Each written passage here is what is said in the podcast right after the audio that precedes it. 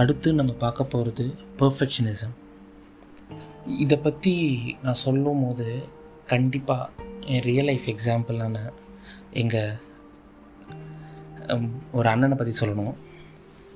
அவர் வந்து நல்லா தெரியும் எனக்கு. அவர் சடனாக ஒரு கடை தொடங்கிட்டார். நான் கேட்டேன் என்னண்ணா சடன் திடீர்னு ஒரு கடை தொடங்கிட்டீங்கன்னு கேட்டதுக்கு எங்கள் அவர் சொன்னார் எங்கள் அப்பா எங்கள் தாத்தாலாம் கடை தொடங்கணுன்னு ரொம்ப ஒரு கடை சொந்த தொழில் தொடங்கணும்னு சொல்லிட்டு ஆசைப்பட்டாங்க. ஆனால் அவங்க ஒரு தினக்கூலி தான். ஆனால் தொடங்க முடியல. ஆனால் நான் தொடங்கிட்டேன். ஏன் நான் தொடங்க முடியலன்னு கேட்டேன். அப்போ அவர் சொன்னார் இல்லைப்பா நானும் கேட்டேன் எங்கள் அப்பா கிட்ட. அப்போ சொன்னார் இல்லைப்பா அவருக்கு வந்து ஒரு கடை எப்படி தொடங்கினா அதுக்கு இந்த பொருள்லாம் எங்கே வாங்கணும்? அந்த எப்படி சொல்கிறது இந்த இந்த இந்த விற்பனை பண்ணுறது அப்புறமா அந்த பொருளை வாங்கி ஸ்டாக் வைக்கிறது சேல்ஸ் பண்ணுறது லொக்கேஷன் கரெக்டாக இருக்குமா? வாங்கின ஸ்டாக் கரெக்டாக போகுமா? அது மாதிரி சின்ன சின்ன சின்ன எல்லா விஷயமே எனக்கு கரெக்டாக தெரியாது. அது அது எனக்கு கரெக்டாக சொல்லி கொடுத்துக்கும் ஆள் இல்லை.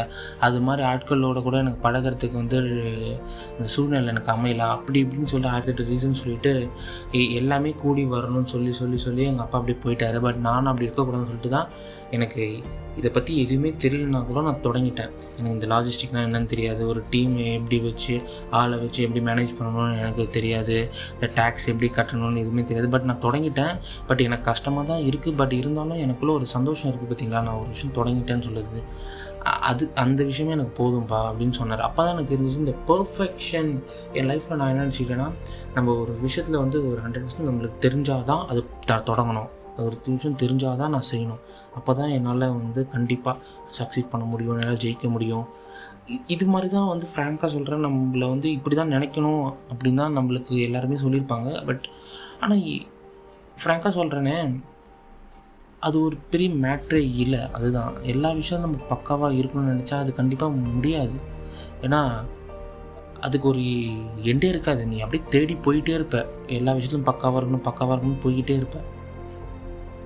நான் ஒரு விஷயம் பக்காவாக தான் தொடங்கணும் அப்படின்னு நினச்சா அந்த விஷயம் நீ வந்து உன் லைஃப் டைம் ஆகிடும் ஹண்ட்ரட் பர்சன்ட் பக்காவாக இருந்தால் அந்த விஷயம் தொடங்குறதுக்கு.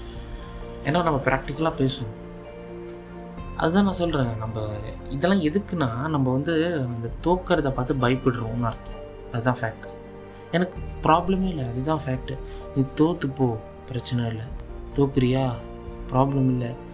திருப்பி ட்ரை பண்ணு. அதுதான் மேட்ரு திருப்பி ட்ரை பண்ணு. திருப்பி ட்ரை பண்ணும் அதுலேருந்து என்ன கற்றுக்கிற கண்டிப்பாக சொல்கிறேன் ஒரு நாள் அந்த வின்னுன்னு சொல்லுவாங்களே ஜெயிச்சிட்டோம். அந் அதை சக்ஸஸை டேஸ்ட் பண்ணுவேன் எனக்கு இந்த ஒரு கோட் தான் நினைப்பு வரும். இந்த ஃபெயிலியர்னு சொல்லும் போதே there is no such thing called failure there is only feedback எல்லாமே தோத்தா அது தோல்வின்னு எடுக்காமல் அது ஒரு ஃபீட்பேக்னு எடுத்துட்டு நம்ம போய்கிட்டே இருக்கணும்.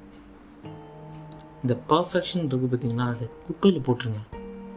ஆமாம் லிட்ரலாக அதை தூக்கி குப்பையில் போட்டுருங்க. ஏன்னா தொடங்கு தொடங்கி அது தப்பாக செய் ப்ராப்ளமே இல்லை திருப்பி தப்பாக செய் தப்பாக செஞ்சுக்கிட்டே இரு. கண்டிப்பாக ஒரு தடவை நீ கரெக்டாக செய்வ. அது போதும். இந்த உலகம் அதுதான் நினப்பி வச்சுக்கும். தாமஸ் எடிசன் ஆயிரம் தடவை பல்பு தப்பாக தான் கண்டுபிடிச்சார். அதை தாண்டி செய்யும் போது தான் ஒரு தடவை கரெக்டாக கண்டுபிடிக்கும் போது தான் உலகம் ஃபுல்லாக அவருக்கு பேர் வந்துச்சு.